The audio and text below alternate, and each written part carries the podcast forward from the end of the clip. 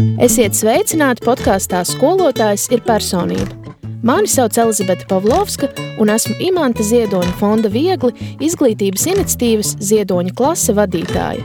Šis podkāsts iedvesmo un atbalsta skolotājus, kā arī jebkuru citu klausītāju caur jēgpilnām sarunām ar mūsu īpašajiem viesiem. Mēs tā ļoti priecīgi vējojoties uh, Noskries. Tiekamies uh, mūsu kārtējā ikmēneša skolotājas personību vakarā. Ar jums kopā Ziedoņa klases vadītāja Elizabete Pavlovska. Un uh, mūsu šī vakara viesis ir uh, pasākumu vadītājs, radio personība Valdis Melderis. Labvakar! Labvakar. Es kaut kā biju domājis, ka te būs klase un bērni. nu, klase tā un tā. Jā, Jā. Nē, nu par to, to diemžēl, jā. Bet, Bet mums ir brīnišķīgi skolotāji. Pirmsvētku vakarā jāatzīst, man ir mazliet satraukums, jo rītā ir 1. septembris. Es ceru, ka arī klātesošajiem ir neliels satraukums, kā jau te klātienes viesis teica, ka vienmēr gal nē. Bet, eh, bet eh, klātienes viesis arī teica, ka visi darbi ir apdarīti, un tas ir labi, ir laba sajūta. Eh, Bet, eh, Valdi, kāda tev ir sajūta? Tev arī, jo man šķiet, ka parasti 1. septembris ir tāds nu, jauns sākums. kaut kāds. Vai tev tā rītā parasti trešdiena? Nē, man nav. Man ir um, četri bērni.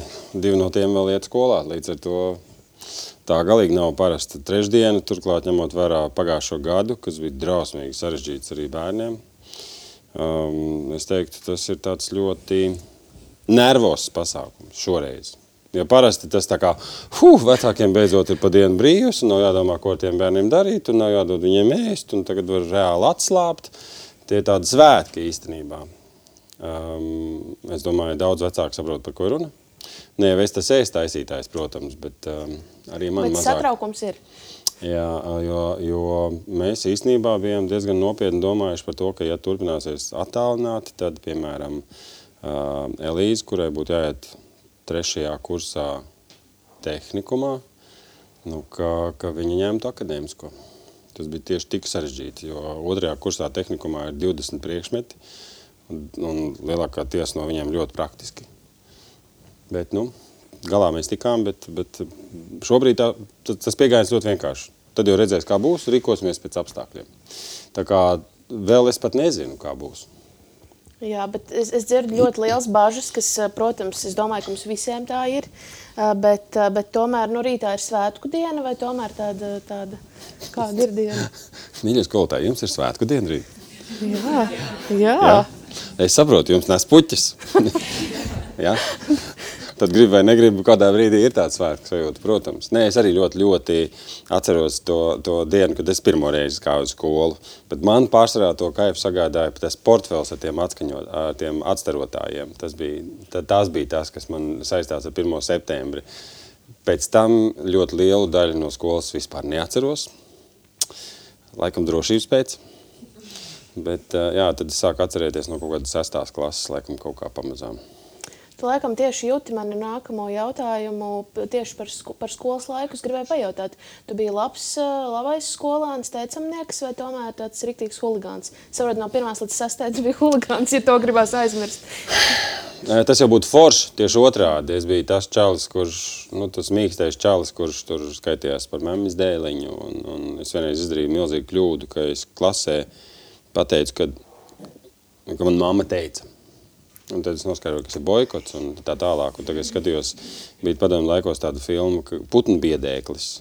Uh, un, um, tās ir pazīstamas sajūtas, ka visi čaļi nolēma klasē ar tevi nerunāties, tāpēc, ka tu esi kaut kādā brīdī pieminējis. Nu, tā, tā kancela kultūra īstenībā pastāvēja jau sen, ilgi un dikti, ja, kad tu tiec izmests no, no sabiedrības. Un tad, paldies Dievam, atrodas viens čalis, kuram paliek tev žēl. Paldies Aldim Līviņam, kurš pakluso tomēr ar tevi runā. Nu, viņš, protams, skaitās nodevējs, bet es esmu viņam pateicīgs par to. Tā kā līdz 6. klasē, kamēr es nesāku trenēties smaiļošanā, tikmēr um, es biju no tiem čaļiem, kas, kas mēģināja izdzīvot. Un, pēc ā, tam? Pēc tam tu iemācies ā, ļoti veikli manipulēt, ā, tu iemācies pielāgoties, tu iemācies nolasīt cilvēku reakcijas, tu iemācies um, sajust, sauost um, draudus. Tu mācies lasīt sejas, kas šobrīd, protams, manā profesijā ārkārtīgi noder. Bet, principā, tās prasmes nāk no, no izdzīvošanas. Nu, es, es, tas nav tik drausmīgi, draudīgi. Tur man neviens nemēģināja nogalināt, bet, ja tu varēji mierīgi piesiest, piespiest pie sienas un pārsist lūpu, tas, tas ir normāli. Tā kā toreiz līdz 6. klasē es droši vien neatceros to visu pasākumu tā iemesla dēļ, ka tas bija nepatīkami. Um, pēc tam jau bija vieglāk. Laiks? Vidusskolas laikā es ļoti daudz airēju. Es domāju, ka trešo daļu no vidusskolas es nebiju skolā. Es biju nometnēs un sacensībās. Eksāmeni man nebija jāliek, tāpēc, ka es skaitījos tur labs sportists. Man bija tur padomu laikos, tev varēja dabūt zīmi par to, ka tu esi labs sportists, tad tev nav jāliek eksāmeni 11. klasē.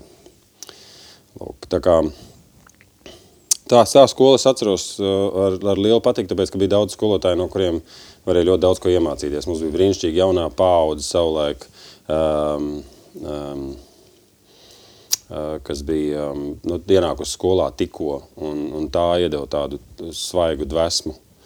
Uh, Ines Cirši, es atceros, un tad Īra Režais, mums bija pionieri vadītāji, ar viņu varēja par mīlestību runāt. Un man kā mazam čalim toreiz tā likās milzīga, milzīgs pagodinājums, ka pionieru vadītāji, pieaugusi sieviete ar tevi kaut kādu tur, zin, 7. 8. klases čali runā par mīlestību. Tā kā ar skolu man saistās uh, vairāk brīnišķīgi cilvēki, tā skatā brīnišķīgi skolotāji. Bet tad, kad es pats sāku strādāt par psiholoģijas skolotāju tie pašā 49. skolā un Franču licejā, tad tajās stresa apstākļos, kuros uh, tu, kuros tev nav laika, tev ir vēl trīs darbi un ģimene un kredīts un vēl kaut kas, es pēkšņi pieķēru sev, ka es, nu, toreiz man kredīts vēl nebija, bet uh, es pieķēru sev pie tā, ka es sāku Uh, izmantot tos paņēmienus, kurus izmantoja skolotāji, kas man ir iebās. Jo izrādās, ka stresa situācijā tu vienkārši rīkojies automātiski, un automātiski nozīmē, par spīti tam, ka es gāju pedagoģijas fakultātē, mums bija pedagoģija, un kas tik tur vēl ne, un psiholoģija, bet uh, tu nevilšas pieķeries pie pirmā, kas tev gadās par rokai. Tas bija tās, tā bija tā negatīvā pieredze, kas vairāk iesēdusies atmiņā. Es varēju mierīgi nezinu, pēdējā nedēļā, ceturksnī, vai toreiz bija trimestris vai semestris, neatceros, uzdot kaut kādus pārbaudas darbus. Ja? Tāpēc, ka es visu, visu to semestri biju no, noslinkojis, man riebās labot darbus. Nesaprotu, mīļie skolotāji, kā jūs to darāt vispār, kad jums ir dzīve. Jā, tas ir, tas es murgos rādās, vienu rakstu klubam nevar uzrakstīt. Kā jūs tos darbus un ra, labojat, es nesaprotu. Tā kā es ar milzīgu, milzīgu cieņu un, un, un, un pietātu izturos pret jebkuru cilvēku, kas ikdienā ar to saskars. Ja. Bet skola man palika kā skolotājiem atmiņā vēl ar vienu brīnišķīgu lietu, ka tev jābūt maksimāli patiesam. Tie sīkiem, viņi rēdz visu, viņi rēdz, viņi, viņi tev pieķers pie katras mazākās, nezinu, pie katras mazākās manipulācijas vai pie katras mazākās neī, pie katra mazākā neīstuma, un viņš tev izdresē būt uh, patiesam. Jā, tā, tā ir vēl viena lieta, kas man paliks atmiņā. Tā runājot par skolotājiem, viņi arī ietekmē tavu, tavu dzīves ceļu vispār, vai, vai tomēr tās bija kaut kādas apstākļu sakritības? Kā tu vispār nonāci tur, kur tu esi tagad un vēl skolotājs, tu biji un psiholoģija? Gribi vai negribi, tu jau kopē to skolotājs, tu neklausies, ko viņi runā tu skaties, kā viņi veido attiecības, piemēram, ar saviem, nu, ja tu brauc ekskursijās, kā viņi veido attiecības ar savi, savām otrām pusītēm, kā viņi uzturās ar citiem kolēģiem. Tu nevilšus viņus kopē. Mēs jau esam tā kā sūkļi, tad, kad mēs esam bērni.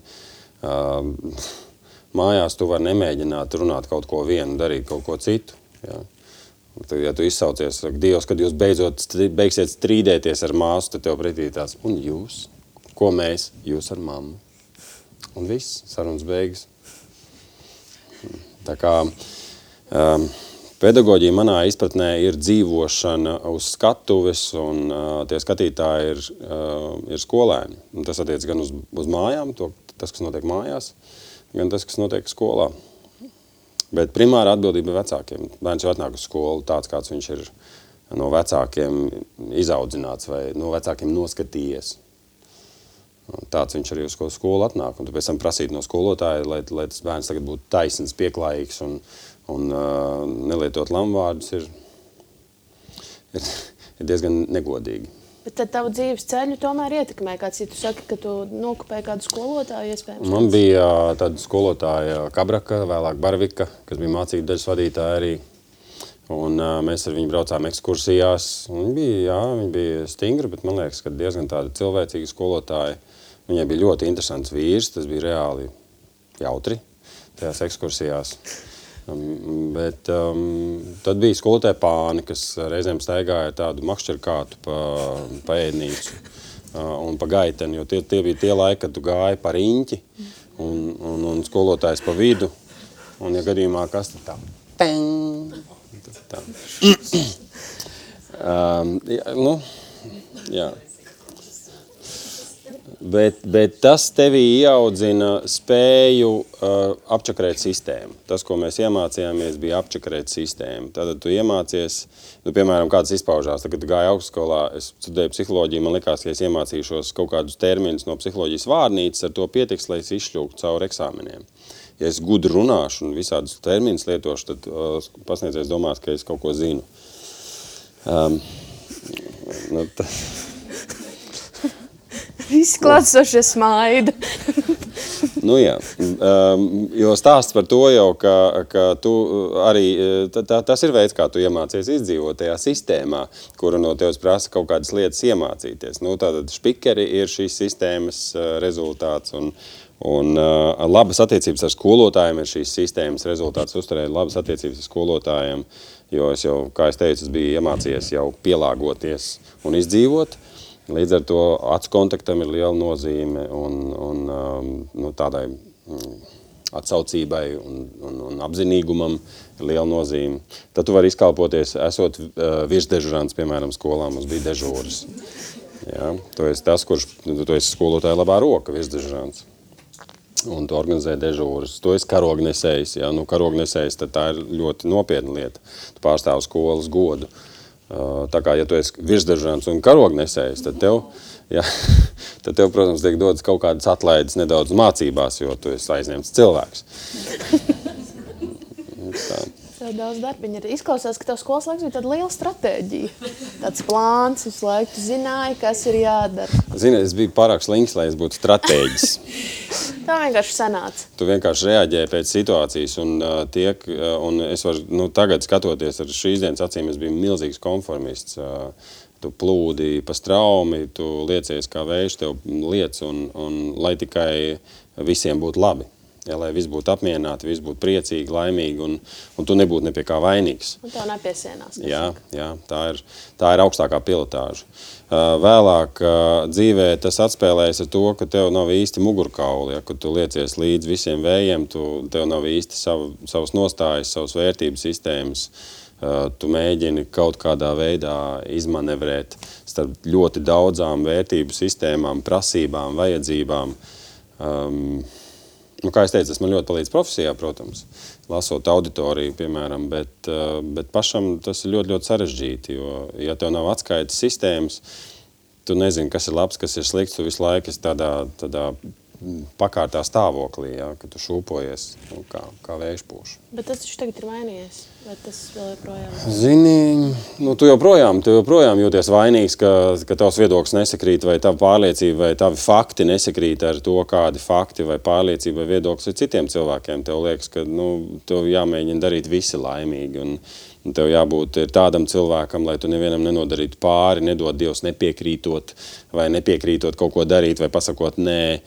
Tā kā kaut kur iekšēnē, par spīti tam, ka tu tomēr esi iemācījies to nepateikt, tomēr kaut kur kaut kas grauž un liekas, pats vajadzēja tomēr. Kā es tā cilvēkam nodarīju pāri. Un ko tu atgādini sev tajā brīdī? Tajā brīdī, kad tu um, kādam pasaki jā, tu pasaki nē sev. Man pat ir tāda stratēģija, piemēram, pakalpojumu cenu noteikšanā. Nu, cik maksā tavs pasākumu vadīšana vai kāzu vadīšana vai konferences vadīšana? Nu, tik un tik, kāpēc tik dārgi? Es saku, jūs jau nemaksājat um, par manu laiku, jūs maksājat par manas ģimenes laiku. Jūs mani nopērkat no manas ģimenes. Ja tajā laikā es nebūšu kopā ar ģimeni, jūs maksājat kompensāciju manai ģimenei. Uh, nevis par to, ko es daru. Man patīk tas, ko es daru, es to varu darīt par brīvu. Tikai man būtu grūti paskaidrot, kāpēc manis nekad nav mājās. No 6 rītā līdz 1 vakarā. Tāpēc, kad no 6 līdz 10 tu vadi ēteru radio, pēc tam pa dienu var būt tev konference, tad tev vēl kaut kur jāizskrien, un tad vakarā varbūt ir balle jānovada. Tā kā tev kaut kādā brīdī ir kaut kas arī mājās jāatnes, lai, lai tu varētu teikt, nu, nebija tā, ka es tralalā redz, kur ir jauns dators. Kā tu vispār nonāci līdz radio, līdz pasākumiem, līdz visam šim uh, šim procesam, cik tev ir aizpildīts pasākumu grafiks, nedēļas grafiks? Atceries karognesēju. Tur jau kaut kas bija. Tas bija sākums. Jā, man ir kaut kāda bilde, kuras sastajā klasē esmu teicējis. Man krusmām bija šuvēja, viņi man bija ušūs tādu atlasa zilu, laikam, man liekas, tā bija melnbaltā, man liekas, ka zilu atlasa apmetni, es biju teicējis. Un, um, un vēl es atceros, ka es bērngārzā ar zaķa ausīm biju un lasīju rūtīti un meža veci. Laikam, kā tā. tā tad ir kaut kas tevī, kas tev dzen uz tās, tās, tās skatuves par spīti tam, ka tev pēlpot nevar un, un, un kaklu žņaudzās ciet un pakrūt e, ir iemeties milzīgs akmens vai tieši otrādi tur kaut kāds atskaldāmais āmurs. Tu atkal un atkal lien uz tās skatuves. Un, kaut, kas, kaut kāds caurums tevī ir, kas, kas, kas, ko tu visu laiku mēģini aizpildīt. Tā kā tas kaut kur tur ir radies. Varbūt no, tās, no tām pašām pirmajām sešām klasēm, jā, kur, tev, kur tu mēģināji izpelnīties kaut kādu atzinību vai sapratni vai pieņemšanu. Tev es... ir kaut kāds process, ko tu, ko tu labprātāk dari, nu, piemēram, rādio varbūt, vai, vai tomēr pasākumi, vai, vai, vai ir kaut kāda konkrēta konferences labāk vadīt. Kas ir tāds, nu, ka tev liekas, jā, šo vai Vai viss ir līdzvērtīgi šie procesi? Ja man maksātu par braukšanu motociklis, to, to darītu ikdienā. Katru dienu. Es celtos ne sešos, bet, bet četros. Teiksim, un, un būtu vienmēr laikā darbā, kas ir, kas ir svarīgākais. Ja šobrīd reizēm tiešām man kolēģi Rīta Pauli no rītiem mēdz teikt, labrīt, te 6 no 0 studijā Rīta un drīz arī Valdis. Tāpēc, ka es nevaru tās trīs minūtes vienkārši ātrāk piecelt, nevaru. Man liekas, ka nu, Trīs minūtes no rīta, trīs minūtes. Tā ir mūžība. Tu domāji, ja trīs... jau ir jābūt ēterā, tad noteikti. Trīs minūtēs tu vari nosapņot visu dzīvi, turp un atpakaļ trīs reizes. Lūk, bet nu, no tādiem pasākumiem vislabāk protams, patīk pasākumi, kurus tu zini. Ja man bija stāvizrādes, man bija seksguru, man ir tagad vairāk stāvizrādes par gribēju, kā labāk sanāca, kā vienmēr, par komunikācijas izgāšanos. Uh, Um, un tās ir tās, kur tu zini visu, kā strādāt, tu zini, kur pauzīt, ieturēt, tu zini, ko teikt, kādā veidā vārdus salikt, tu zini, kurus joks izmantot. Tur te ir prieku, jo tu zini, ka tu dabūsi daudz atpakaļ. Uh, tādos nezināmos pasākumos tu milzīgi enerģiju iegūsti, bet nav nekādas garantijas, ka dabūsi atpakaļ. Jo skatos, cilvēkam nauda ir 50% no tā kaifa. Es zinu, cilvēks, kur ir aizbraukuši pasākumu, viņiem nebija laika programmā, viņiem samaksāja naudu, viņi aizbrauc atpakaļ. Tā sajūta tāda.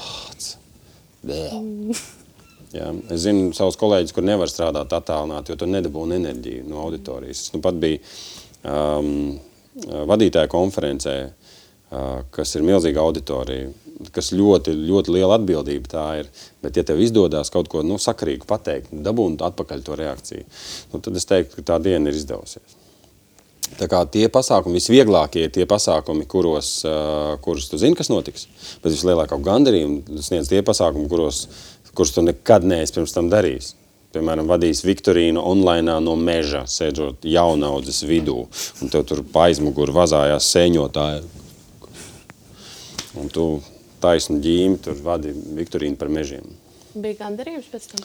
Jā, jā, tāpēc, ka pirmo reizi kaut ko esmu pamēģinājis. Vispār manā profesijā var izdzīvot tikai tāpēc, ka tev visu laiku mainās um, dekorācijas. Jo tu, tu momentā zaudē iedvesmu, ja tev iestājas rutīna. Es strādāju četrus mēnešus bankā, četras dienas nedēļā, no 9 līdz 5 par skolotāju, par pasniedzēju, pasniedzot kursu, mācību kursu bankas darbiniekiem. Es nesaprotu, kā cilvēki tā var dzīvot. Es tiešām nesaprotu goda vārdus. Jo, ja es aizēju, jo es aizēju pusdienās, ja, ja es satieku čomu, man, mums ir tiesības to vīnu pubeli pabeigt, un tajā reizē neaiziet apakaļ uz darbu. Vai arī, ja es, piemēram, es gribu, esmu nosaucis, es iekāpu džakūzī ar žurnālu, nu, es varu izkāpt pēc trim stundām. Es nevaru iet apakaļ uz banku tikai tāpēc, ka pusdienas laiks ir beidzies. Nu, tas, tas, man liekas, ir negodīgi attiecībā mm. pret mani. Man patīk, ka tu šo saki skolotāju autoritā. Vai jums tā nav, jā? Trīs stundas džakūzi un pie pusdienām pabeigt vīnu pudeli. Skolotāja ikdiena, es teiktu. 20 minūšu garais starpbrīdis pusdienām. Tāpēc es skolā nostrādāju laikam divus gadus. Divus gadus Kā tu tur nostrādāju. nonāci? Toties pēc tam turībā kādus, man liekas, piecus vai pat sešus nostrādāju pa pasniedzēju. Bet uh, skolā es nonācu pat taisno no otrā kursa, vai tas vēl bija tad, kad nevajadzēja maģistru, pat bakalauru nevajadzēja, ņēma visus. Ir īpaši psiholoģijas pasniedzējs, jo psihologi bija tie cilvēki, kas izglābs uh, skolu. Psihologs noteikti bija, bija tas cilvēks, kurš bērnam tur šitā te uzdarīs, un viņš būs teicamnieks uzreiz. Es atceros tos laikus, kad uh, skolas psihologs bija, nu, nu, uz viņu lika milzīgas cerības, es zinu. Un tad, tad tu varēji mierīgi nu, ar otrā kursa zināšanām un visu, ko tev augstskolā mācīja, to arī skolā pasniegt. Un tā. Un, un nesaprast, kāpēc, viņi, kāpēc viņiem tas nav interesanti tiem bērniem. Tad, kā tu ķeparojies kā mācēji. Kā tev gāja skolā vispār? Tev... Es beidzot varēju atlaist matus. Beidzot es atlaidu matus šitā te. Jā, jā. Un skolotājs Kulmi man uh, teica, ka es tiecos pēc lētas popularitātes, jo man bija tāda noplīsusi džinsa soma, tāda, tāda toreiz bija populāra, tāda stērbelēs un tie garie mati bija. Uh, un es atnācu īstenībā atriepties par visām mokām. Jo, jo man bija militārajā mācībās uh, pasniedzējs skolotājs, nu, kā viņi tur sauc, Kačovs, militārists. Un bija tāda bišķi garāk pār pa apkakli, bet drīkstēja būt līdz apkaklē mati tikai. Un es vienreiz biju saspraudis tos matus uz augšu, meitenes bija aizdevušas sprādzes. Un uh, es biju paņēmis līdz melnās kurpes, jo botās nedrīkstēja. Un es stāvu tajā ierindā, un Kačovs saka, посмотрите на Мелдериса, какой парень. Un mans klases biedrs, Mārš Terns. A jūs pastīdiet viņam no aizmugures. Lūk. Un tāpēc, tad, kad es atgriezos skolā kā skolotājs, man bija mati. Man bija visi mati, ko es varēju izaudzēt. Tu varētu vēl kaut kad atgriezties skolā. Tas nav jautājums, vai tu varētu attaudzēt matus atkal, bet vai tu varētu atgriezties skolā kā skolotājs. Paldies tev par precizējumu. Jā, nu kas? Es nekad negribētu tādus matus, tas bija briesmīgi vienkārši. Tas bija briesmīgi, ja nu mēs tev jāmazgā viņu katru dienu. Cepuri likt nedrīkst, ķemēt nedrīkst. Drausmas. Un viss domā, ka tie ir ilgi viļņi galvenais. Bet nav tie dabīgi. Nav, tie bija tādi, nu, jā, nu, ja jūs zinat uh, grupu um, Europe, jā, tur, jā, tad es biju tas čals. Lūk. Bet, um, nē, nē, nu, labi, nu, atriepties, es smējos, protams, bet, bet tas foršums skolotājiem ir tāds tomēr, ka tev bišķi vairāk privilēģi nekā uh, skolēnam kaut vai tajā, kā tu izskaties. Um, laiki bija pamainījušies arī. Protams, es domāju, ka man neviens neņemtu skolā, ja, ja tie būtu padomu laiki joprojām. Tas bija 91. 92. gads, laikam. Mm. Bet atgriešanos skolā, um, tikai, nu, kā es teiktu, ar misijas apziņu. Arī augstskolā es sāku strādāt, uh, tāpēc, lai tiem mārketinga speciālistiem turībā es viņus saulaicīgi pārtvertu. Un, uh, un jau iemācīt kaut ko par mūzikas izmantošanu pasākumos, radio un, un reklāmās un tā tālāk, kamēr viņi vēl ir gatavi mācīties. Nevis, ka viņi atnāk pie manis kā klienti, un man viņiem ir jāstāsta, ka, ka es neesmu kamielis un ka es vispār saprotu, ko es daru. Un, un, un viņiem liekas, ka viņi ir gudrāki par visiem. Tāpēc tā doma bija tāda pārtvert tos uh, studentus tur, kur viņi vēl kaut ko ir gatavi iemācīties. Nevis pēc tam cīnīties ar viņiem kā ar klientiem. Mm. Uh, Tā kā es skolā atgriežos parasti vecāku sapulcēs ar kādu no tiem pašiem stand-upiem uh, vai braucu pie skolotājiem arī ar, ar, ar tādā veidā. Es esmu mēģinājis ar bērniem strādāt. Uh, Es biju Naukšēnu speciālajā, uh, kā viņi saucās, slēgtā. Nu, tā slēgtā tipa. Jā. It kā. Es mēģināju viņiem uh, pasniegt radošu komunikāciju. Uh, man, man kļūda bija tā, ka es biju atbraucis ar A4 lapām, kuras bija strādājušas pilnīgi visur, visās auditorijas, visās vidusskolnieku grupās. Pa simts vidusskolniekiem mēs tikām galā, kur tev jāveido no A4 lapas kaut ko. Pietika vienam no tiem bērniem izveidot tur sniega bumbu. Un viss ar to man nodarbība beidzās. Un es nesaprotu, kāpēc man sūta policistu pakaļ. Nu, kopā ar mani. Kāds policists, kas ar bērn, bērniem netikšu galā? Bet tur tiešām tu redzi, ko nozīmē personības profils. Tu redzi, ka ir situācijas, kurās vecāko uh, klašu gadījumā pat nav iespējams diez ko vairs mainīt, kur cilvēki jau domā par to, kas būs labākā ieslodzījuma vieta, kur viņš varētu nonākt. Jā. Un tad tev, tad tev paliek nedaudz bail par to, kurš ir tas mirklis, kurā tu to bērnu pazaudē, domājot arī, piemēram, par saviem bērniem. Tā kā, tā kā tas, tas, tās, um, tās saskara ar realitāti ļoti nodara. Tīpaši tajos brīžos, kad tev liekas, ka tu esi baigais varonis un baigi krūts un visu māki un visu vari un viss tev padodas. Un, un, un, un tie mirkļi ir ļoti, ļoti veselīgi. Jo ik reizi, kad man ir sācis likties, ka es esmu kaut ko sasniedzis un es kaut ko sajēdzu, un um, man ir kaut, kādas, nezinu, kaut kādā jomā, varbūt kaut kāda meistarība, tad vienmēr notiek kaut kas, kas tev noliek pie vietas un atgādina, ka, zini, ko čali, mācīties, mācīties un vēlreiz mācīties. Un pirmkārt jau pazemība, ja, profesionālo pazemību. Tikko to atlaidi. Piemēram, konferencēs visgrūtākā ir uh, trešā daļa. Kad tev pirmās daļas ir izdevusies lieliski, auditorija ir priecīga, tev viss sanāk, un tad ir pusdienas pārtraukums, un tad liekas, ko nu vairs, un tad tu pats iekšēji tā kā bišķi sapļaksti, un sākās. Jā, viens vārds pa kreisi, otrs pa labi, un beigās tu esi sarunājis muļķības, jā, par kurām pēc ilgu un dikto vēl nāksies atbildēt. Tā kā tas tie tie mirkļi. Es, tas, ko tu stāsti, un vispār es parasti ar mūsu viesiem velku paralēlis ar skolotāju profesiju. Man liekas, ka pasākumu vadītājiem ir ļoti daudz vispār nu, paralēlis ar skolotāju profesiju. Tāpēc, Izņemot viņas... vienu lietu.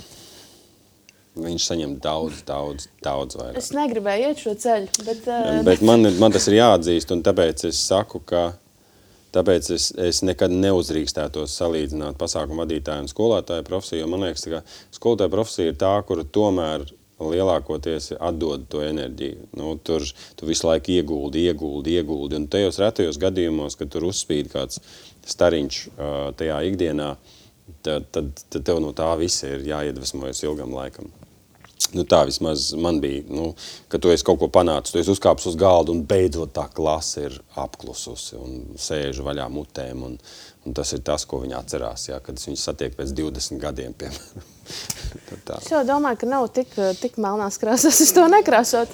Bet, es tev stāstu to, to, tās lietas, kas man ir palikušas atmiņā. Jā, jā jo... bet, bet vēl ko vienkārši paralēli šajās profesijās, tu arī saki to, ka ir bieži vien tā publika kaut kādās konferencēs, kā viņus nu, nu, negrib viņi uzrunāties. Tu viņus uzrunā, viņi nedodās. Un skolotājs visu laiku ir auditorijas priekšā.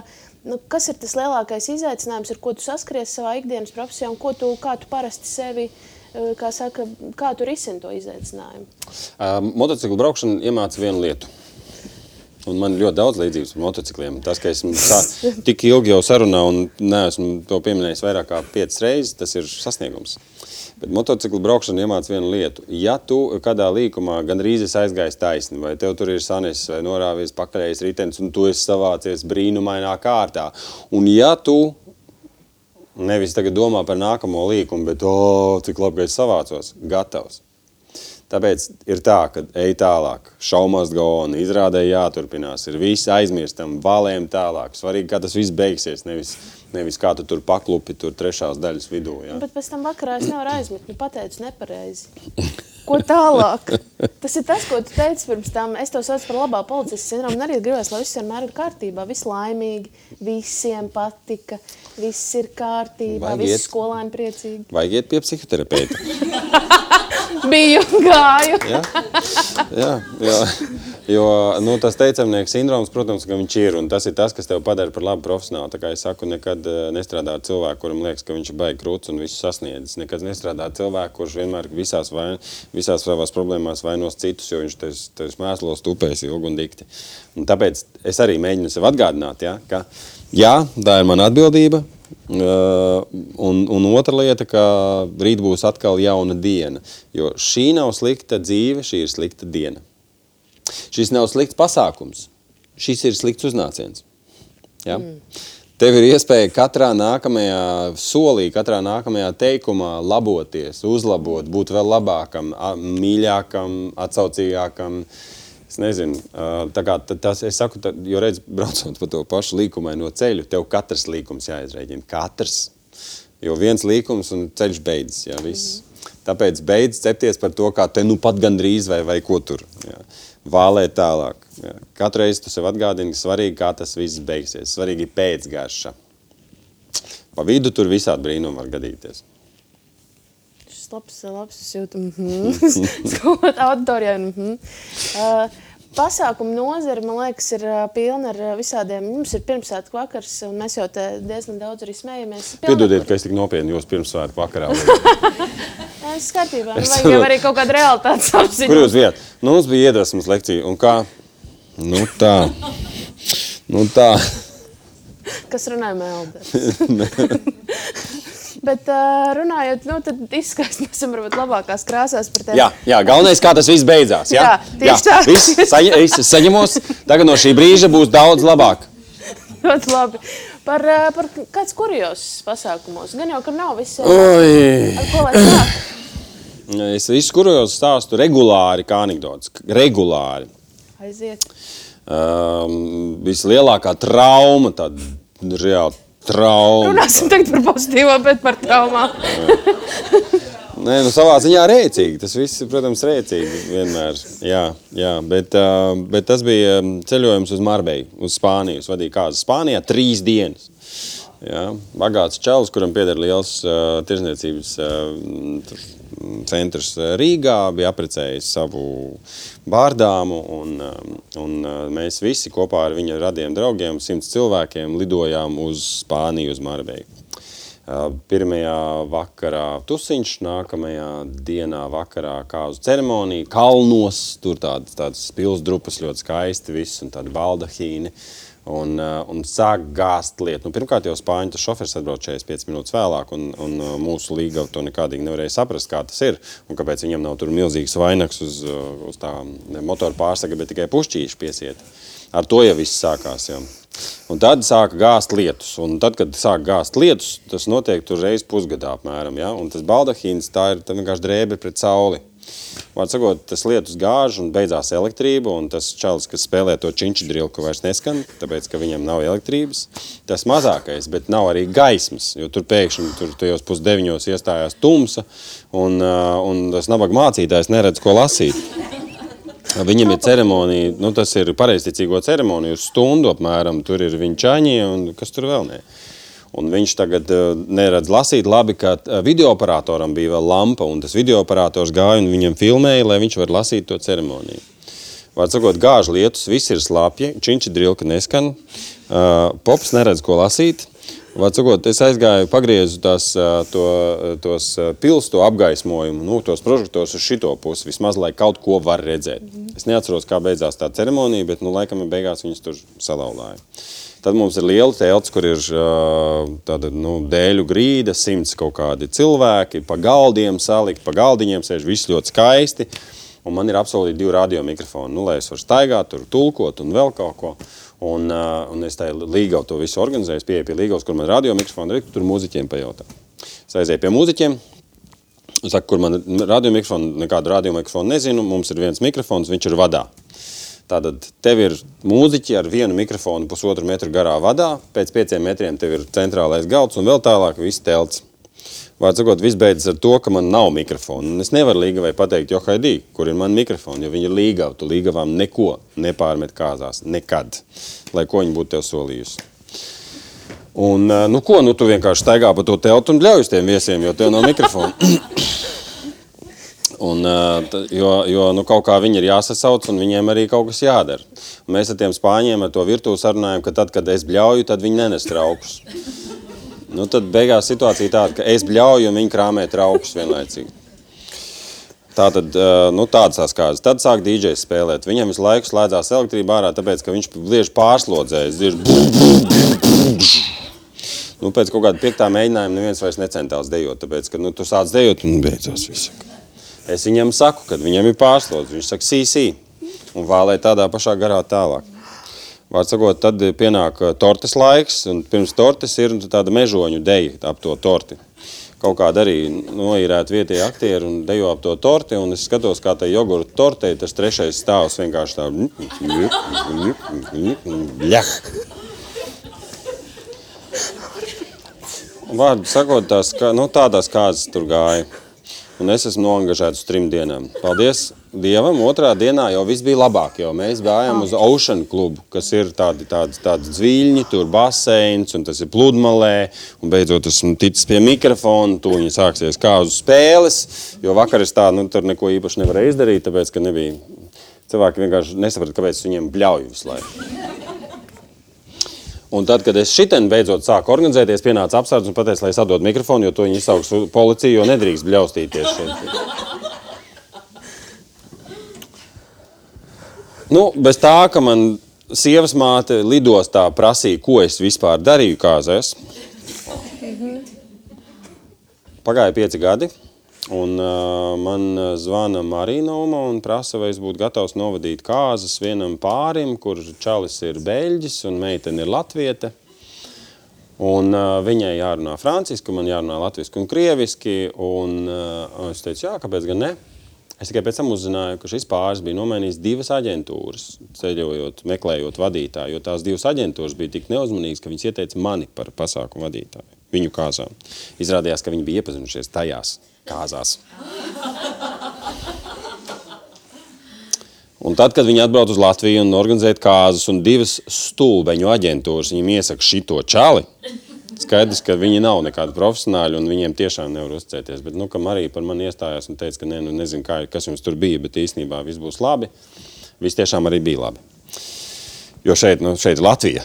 Šeit ir mikrofoni, šeit viss strādā, un šeit strādā profiņi. Te nav nekāda CC man jānē. Nu tā, Kā, un arī svarīgi, jau kā tas viss beidzās. Pareizi. Prasīt, jā, jā, beidzās jau viss labi. Man vēl beigās uzmet uh, dzeram naudu. Bet jā. pajautāju, ko tu darīji? Mm, kādā ziņā? Nu, sievas māte. Nē, sievas māte tajās marbejas kāzās pajautāja, à, bet pēc pagāja à, pieci gadi. À, à. Un pāris, kas tajās kāzās bija iepazinušies. Jā. Un tagad pēc Sapratu. pieciem gadiem meklēja kāzu vadītāju. Un viņiem ieteica mani. Mm -hmm. Jā. Bet kā tās spāņu kāzas beidzās? Nu, tā arī beidzās. Ah, nē, nē, nu es jau darīju, jo ko varēju. Tur trīs dienām, otrajā dienā bija tas ocean nē, klubs. Nē, pirmajā bija... dienā viņiem kaut kāds klubs tur vēl à, bija. Jā. À. Bet, uh, bet nu, es jau arī nu, neesmu mutes kritis, no, nogāzās tas trešais stāvs. Es teicu, nu, mēs esam tagad mežoņus dieviem ziedojuši, griezīsim torti. Un tā ir tā lieta, kas, kas tev vienmēr, ka tev vienmēr jābūt gatavam, ir nu, kaut kā tik galā ar to lietu. Bet to... kāda tev bija pēcgarša pēc tam kāzām? Es laikam ēterā nevaru teikt to, to, to garšu, kāda man bija. Nē, nē, nu, tu, tu, tu, tu esi pilnīgi bezspēcīgs īstenībā. Tev pārmest mm -hmm. nav kam, jo Līga vai nekad nepārmet par to, ka lūk, vienošanās tāda un beigās šitā. Uh, un, un viss, ko tu vari darīt, tu, tu vari stāstīt to, šo kā anekdoti simtiem reižu, kamēr tu nevis uh, iedomājoties par to, tev ir tā sajūta, ka tu gribi izkrist cauri uh, zemē. Jā, tā. Bet, uh, ka tu kopā ar citiem vari pasmieties par to. Mm. Tas ir viss, ko tu vari izdarīt tādā situācijā. Pasmējies par sevi, sevi, citādi par tevi, tevi. Kaut kur dzirdēt vārdu. Brīnišķīgs, eh, brīnišķīgs, eh, kurjos stāsts tāds ļoti darbs, trīsdienīgs. Uh, bet uh, turpinot sarunu, tev festivāla lampa aprakstā, kas tikko notika, ir rakstīts, zinu, ka jādara pareizi, bet nedaru, jo nepareizi darīt ir interesantāk. Zināji, ka tas ir ir rakstīts? Tas ir nospērts no kaut kāda kāda sena, jā, jā kaut kur. Jā. Bet tā, tu piekopi šo met, vispār metodi?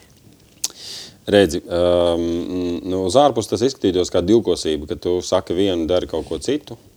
Bet nu, es cenšos neizrunāties par tēmu, uh, kā ir pareizi. Jo, jo cilvēki no tevis sagaida kaut ko tādu, ko viņi neskapēc ir iztēlojušies, ka tev būtu jādara. Ka tev jābūt kaut kādam konkrētam čalim, bet tad izrādās, ka tu tāds neesi, viņi arī jūtas apvainojušies tā, kā tu viņam būtu kaut ko solījis. Bet um, ir vispār pieņemtās normas, un ir mana sajūta, ka dzīve paiet. Un es negribu nomirt ar apziņu, ka es esmu kaut ko palaidis garām tikai tāpēc, ka kādam tas varēja nepatikt. Tā kā tas, tas nozīmē to. Nopietni ļoti. Bet, jā, Un, ja man nebūtu bērni, tad es arī neko, nu, darītu visu, visu, kā ir, un neko neslēptu. Un, un, un, nu, nav tā, ka lepotos, bet, bet tu vienmēr paturi prātā, ka taviem bērniem jāatbild par taviem darbiem.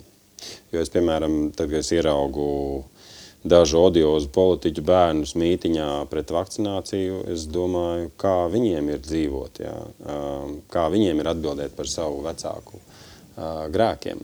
Nu, tie nav grēki, vienalga rīcība. Vienalga, tu, tu var, var, var pasakt, Dievs nonāk situācijā, kur maniem bērniem jāatbild par to, ko es daru.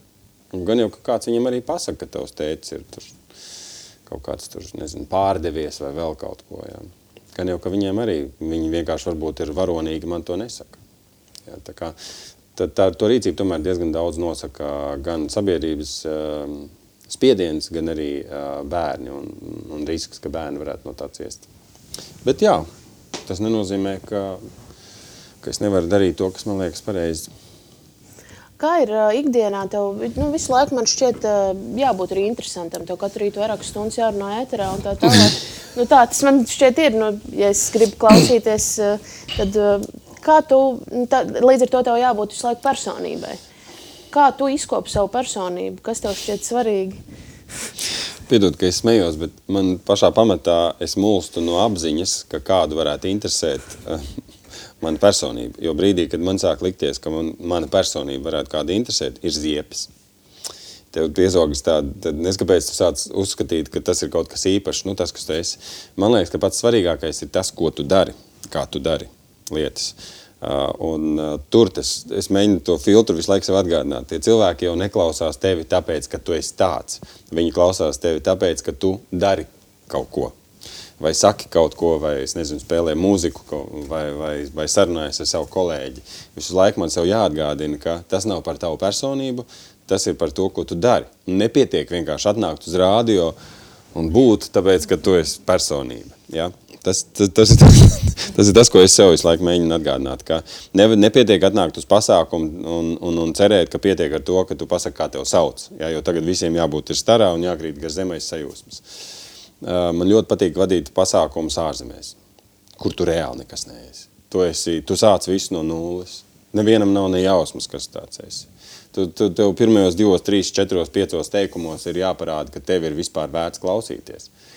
Un tā, tas, tur tu ļoti labi spēj novilkt to robežu starp to, kas tu esi un ko tu dari.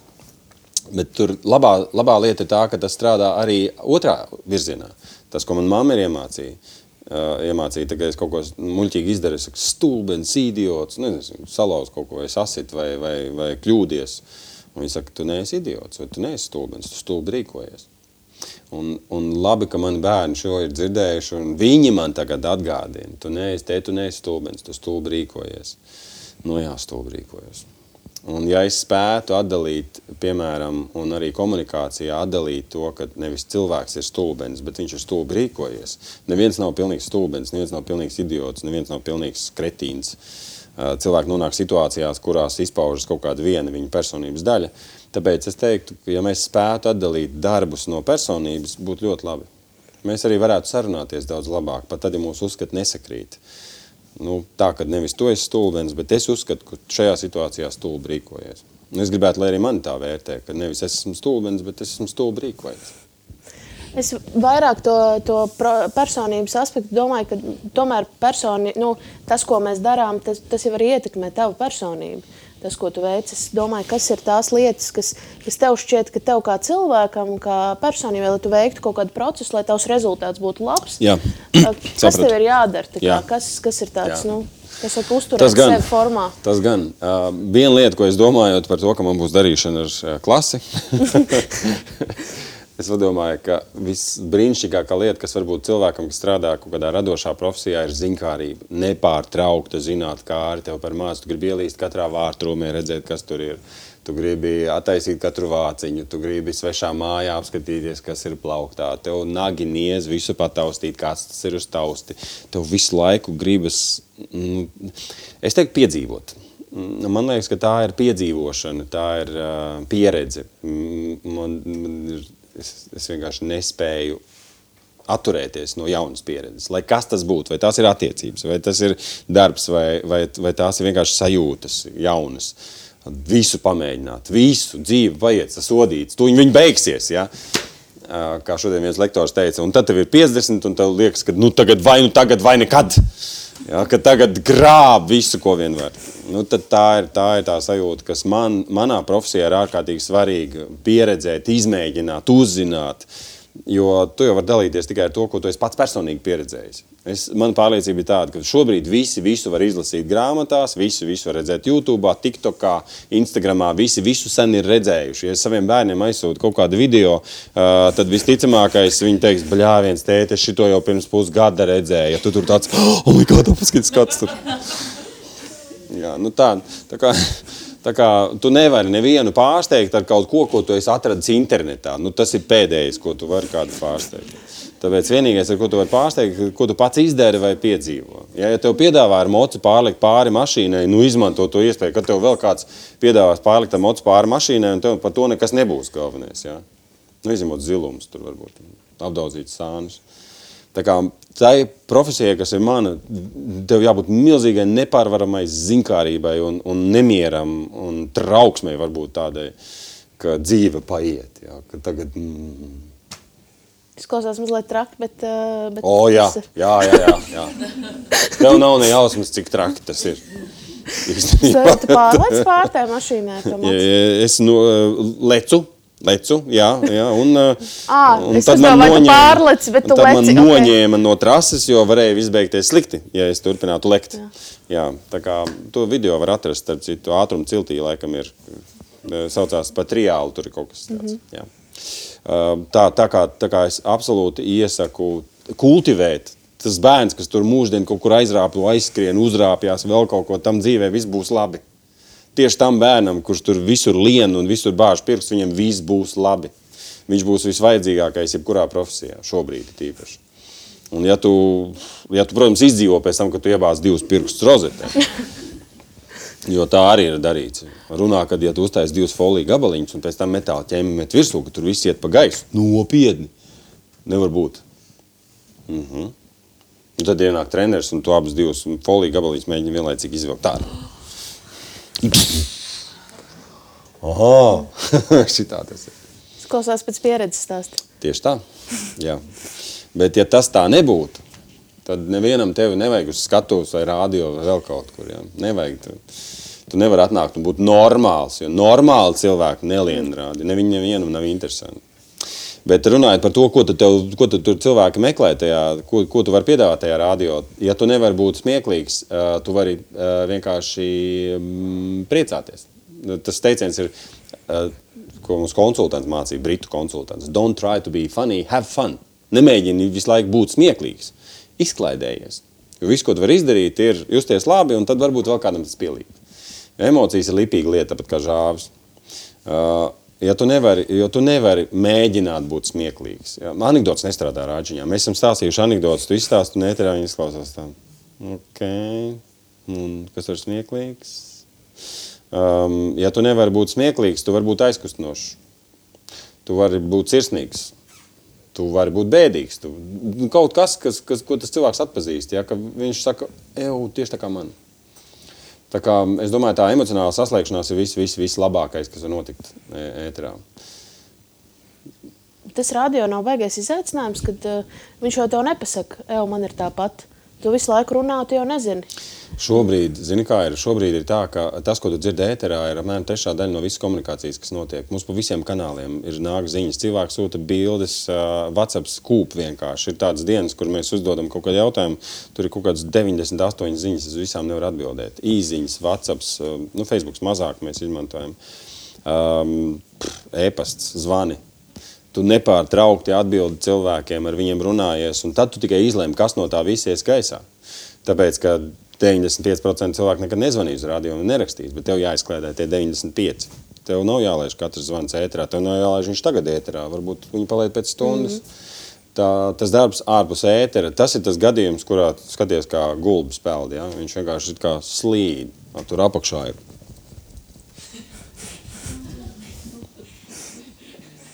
Es domāju, ka katrā profesijā tā ir.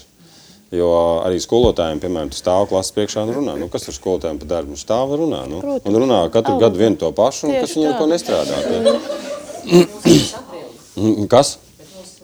Jā, vispār man liekas, ka skolotāja profesija ir vienkāršāka par tavēju. Atbildi gan, jā. Mhm. Tev vienkārši Vācijā raksta, tur atbild vismaz divas cilvēkus. Nu, nē, mums arī ļoti, ļoti atsaucīgi au- auditorija, ļoti mums ir brīnišķīgi klausītāji. Tā, tā, tu katru dienu saņem kādu labu vārdu, katru dienu. Uh, un Latvijā šo, šis ir mainījies pēdējo gadu laikā arī pasākumos. Ja kādreiz, uh, kādreiz tikai ārzemnieki teica, ka nu, oh, baigi labi, forši un tā, tad šobrīd es varu teikt, ka Letiņi arī to ir iemācījušies. Un Kā tā tu domā, kāpēc lieta. tas mainījās? Um, cilvēki uh, dara to, ko visi dara, to, ko visi dara. Tāpēc es saku, tu ierādi, kā tevi, ar tevi komunicēt. Mm. Ja tu izsaki komplimentus, godīgi, patiesu komplimentus, tad uh, tu arī tādu saņems pretī. Jo tu esi pateicis, ka tas ir ok, tas ir normāli. Uh, tā mēs komunicējam. Tā kā, tas ir tas gadījums, nezinu, padomu laikos bija filma par Janutiņu, kurš gāja plūkt kaut kādu zāli uz dīķi, un viņam tur briesmonis rēgojās, un viņš to briesmoni rūc, un tas rūc pretī, un izrādījās, ka tas ir atspūks. Ja. Nu, es domāju, ka komunikācija tas ir tas stāsts. Man ir gadījies arī sētā runāties ar nu, ne gluži bandītiem, bet nu, tādi trīs vīri tur sēž, kož, pīpē. Un, un tu saproti, ka nedod Dievs viņiem kaut ko aizrādīt cauri ir te. Bet tad viņiem saka, klausieties, čaļi, nu, es te dzīvoju. Varat šito savākt, lūdzu? Jā, jā, kāda runa. Mums ir labs jautājums no tiešraides Facebookā. Vai normāli cilvēki var būt labi skolotāji? Man liekas, katrā profesijā, ja tu esi labs, tev ir kaut kāda sāpe. Tev par to tēmu ir kaut kāda sāpe. Kaut, kāds, kaut kas tev neliek mieru. Tev vajag to, to dzinuli, to, to skaliņu, kas tev tur deg vai grūst vienalga. Kaut kas tevi dzēn. Forši, ja tu zini atbildi. Sliktāk, ja tu vienkārši kaut kas dzen un tu nespēji apstāties. Tas tā kā bremžu pedāls nestrādā vienkārši visu, ko tu vari izdarīt, mēģināt izstūrēt.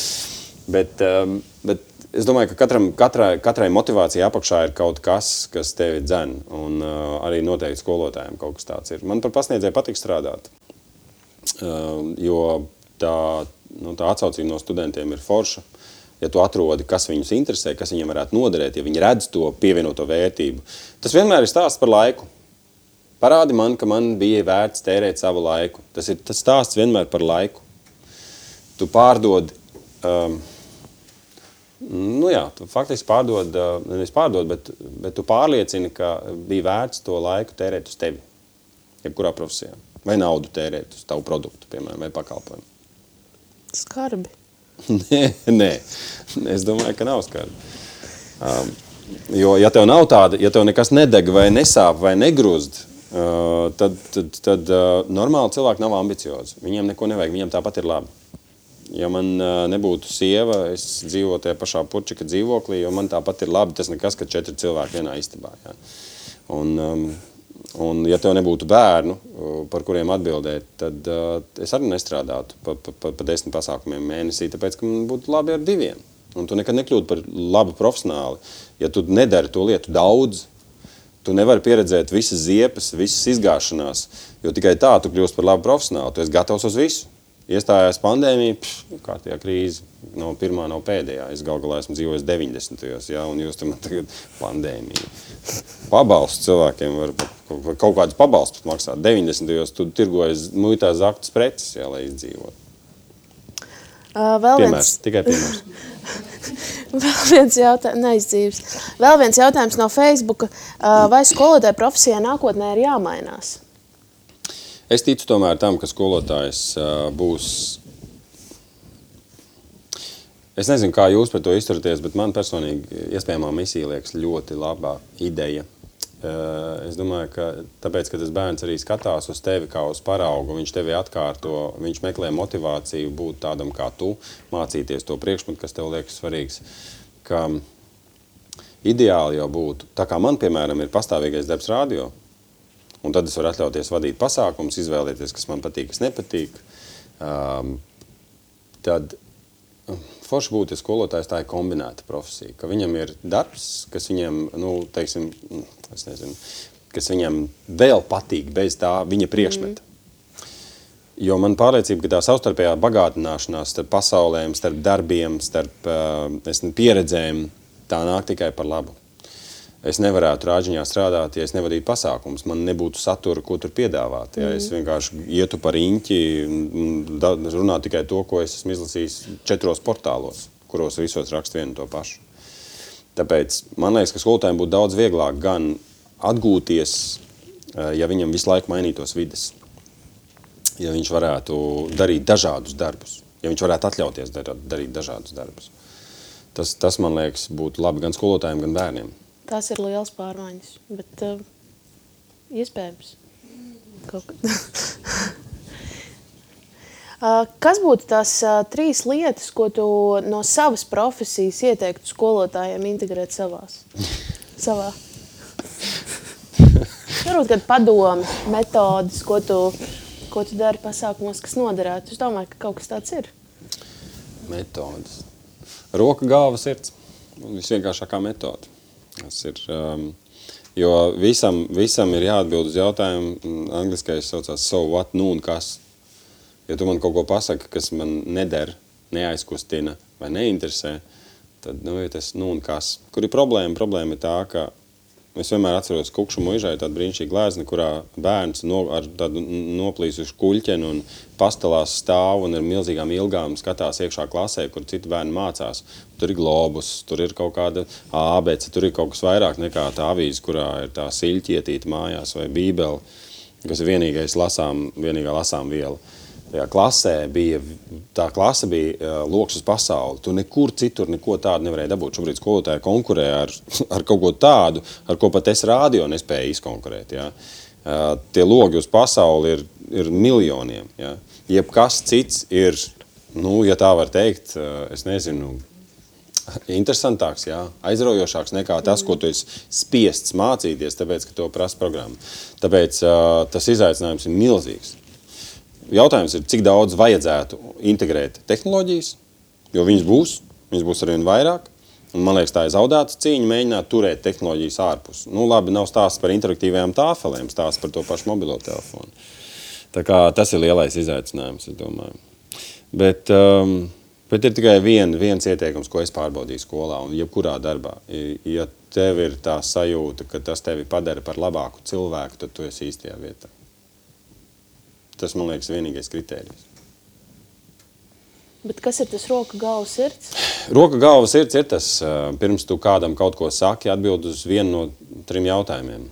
Vai tas ir kaut kas intriģējošs, domāt liekošs, neskaidrs, nesaprotams, kas tev rada nemieru galvā, neliek mieru. Mm -hmm. Un tā kā grāmatas, kuras nevar saprast, kā beidzās, vai Eiropas filmas, kur nekad nevar saprast, kas tālāk notika. Tad divas nedēļas par to domā. Nevis tā kā amerikāņu filmas beidzās, un to paprast pēc divām stundām, par ko bija filma. Tur kaut kā, jā, jo tur bija labais, sliktais, labi uzvarēja, paldies, čau. Um, tas, tā ir galva. -hmm. Roka tas ir kaut kas noderīgs. Nu, stundu saraksts ir noderīgs, autobusu saraksts ir noderīgs, cenas, uh, atlaižu veikals vai kupons.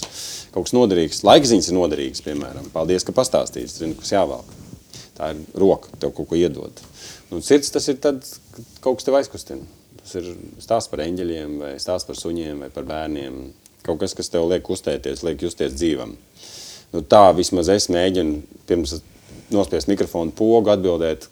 Tev vienkārši gribas papļarkstēt, ja nu, tev ir kas, kas sakāms tāds, lai tas klausītājs pēc tam nepasaka ok. Un, nu, tas, tas, manuprāt, ir kritērijs arī tad, ja tu rakstīji īziņu draugam vai, vai vienalga vai, vai kolēģim. Jo es esmu piedzīvojis situāciju, kurā cilvēks, kuram es zvanu, paceļ telefonu, nevis paceļ, bet paskatās, noskurinās un iebāž apakaļ viņa kabatā. Tātad tur, acīm redzot, visas iepriekšējās reizes, kad es viņam esmu kaut ko rakstījis vai zvanījis, man no viņa kaut ko vajadzēja. Tur nebija viņam nekāda galva, rokas sirds nebija. Tā. Šis ir, man liekas, vērtīgs, vērtīga formula, ko atcerēties noteikti. Tuvojoties mūsu sarunas noslēgumam, ko tu novēli skolotājiem? Ir pirmsvētku vakars, kā mēs noskaidrojām sarunas vidū. Rīt ir 1. septembris. Es ceru, ka mums būs brīnišķīgs klātienes jaunais gads. Ko tu pasaki skolotājiem? Ko es personībā? Ko tu vari pateikt? Ko tu vari pateikt, Valda? Uf, mīļie skolotāji, nezinu, man, um, Man, man vispār skolotāja darbs šobrīd atgādina Ukrainu.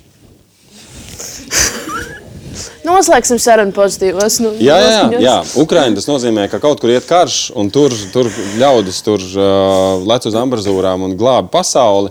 Un Kijavā cilvēki mierīgi dzīvo, viņiem ir tralalā. Jo kāds ir parūpējies par to, lai bērniem kaut ko iemāca, un lai tur ēst, viņiem iedod pa dienu, un lai viņiem ir kur palikt. Un, un, uh, un galvenais, lai, nu, lai viņi labi mācās. Tā kā tas, ko es gribētu teikt, ka uh, es ārkārtīgi. Um, ārkārtīgi priecājos, ka ir cilvēki, kas to dara un dara labi, un dara ar aizrautību un mīlestību. Un uh, es viņiem ļoti par to pateicīgs, arī skatoties saviem bērniem, kā viņi nāk mājās un stāsta par saviem labajiem skolotājiem. Un cik liela tiem ir nozīme. Uh, bet tas novēlējums ir tāds, ka tas novēlējums ir tāds atrast obligāti tomēr kaut ko, kur vai laiku, vai iespēju kaut ko, kā parūpēties pašiem par sevi. Jo man liekas, ka mūsu profesijā strādājot, mūsu pienākums ir būt laimīgiem. Mūsu pienākums gan pret tiem cilvēkiem, ar kuriem mēs strādājam, gan pašiem pret sevi. Kamēr ir kaut mazākā lieta, kas padara jūs laimīgus, un, un, un, un, un jūs varat un gribat iet uz to skolu, es teiktu, tā, tas ir tas brīnišķīgākais, kas var notikt ar jebkuru skolotāju. Jo tajā pašā laikā bērni ir, man liekas, ļoti pateicīgi publika. Jo labu skolotāju viņi noteikti novērtē. Un es domāju, ka jūs to jūtat. Ka labu skolotāju viņi noteikti novērtē. Un neklausīties, ko runā par skolotājiem cilvēki, kuriem nav ne mazākās nojausmas, kurš skolā pēdējo reizi bija pirms 30 gadiem. Ja? Un, uh, un kuri noteikti vienmēr zina labāk, kā jums strādāt, un, un, un, un ko jūs darat labi un ko jūs darat slikti. Kā, tas, tas ir tas, kas man arī ikdienā noder. Klausīt tikai tos cilvēkus, kurus jūs cienat tīri profesionāli, un kurus jūs ņemt, kuru padomus jūs ņemt vērā. Tas ir tas, ko es gribētu novēlēt. Es, nu, brīnišķīgs novēlē, novēlējums, brīnišķīgs uh, noslēgums caur, caur Ukrainu, bet uz pozitīvas nots tomēr Jā. noslēdzām. Uh, liels paldies, Vald, ka tu radi laiku šovakar pirmsvētku vakarā būt ar mums. Es domāju, ka uzaplaudēsim Baldim. Paldies! Paldies! Tiešām forši! Uh, lai mums visiem ir brīnišķīgs klātienes jaunais mācību gads, rītā ir svētku diena, izbaudiet to. Ziedoņa klase, protams, ar jums arī šogad būs, gan brauksim uz skolām, nevilšus blakus valdim nolikām arī mūsu izlošanās lādes, ja mēs varam braukt ar tām pie jums skolām, protams, gaidam pie, pie mums ciemos, un, un, un protams, ka arī šogad svinēsim, nu es vienkārši izdomāju atkal nosvinēt savu dzimšanas dienu, un, un tad 19. oktobrī, protams, ka būs konferences skolotājs ir personība, Tā kā sekojiet līdzi visam un, un tiekamies, tiekamies, kad tiekamies. Paldies jums liels! Paldies, ka bijāt kopā ar mums! Aicinām sekot līdzi ziedoņa klases aktivitātēm sociālajos tīklos un noklausīties arī citus kartupeļu lauku radio podkastus.